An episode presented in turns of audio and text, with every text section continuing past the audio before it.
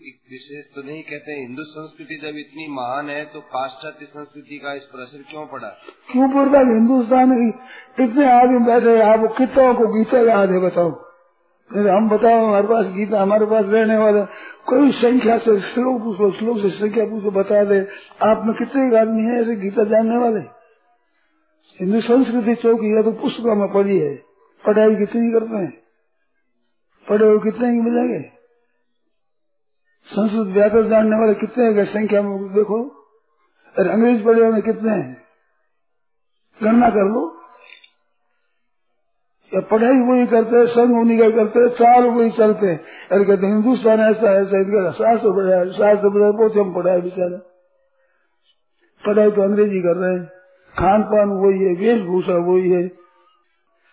पश्चिम की तरफ़ सूर्य चला जाए तो रात हो जाए और बुद्धि चली गई पश्चिम की तरफ़ क्या दशा होगी? अब जरा सोचो सूर्य जैसा प्रकाशवान अगर पश्चिम की चला जाए तो अस्त हो जाएगा। तो प्रकाश पूर्व से मिलता है और आपकी अकल गई है पश्चिम की तरफ़। अब क्या मिलेगा? अंधेरा मिलेगा और क्या मिलेगा? जामा अंगा दिया त्यार पगड़ी फाड़ बुहाई है। पहर कोट पतलून शीश पर टोपी गोल जमाई है। धनकर जुग महाराज, आपने लीला अजब दिखाई है। जन्म गया पाताल सुन के मन भी घर में छाई है।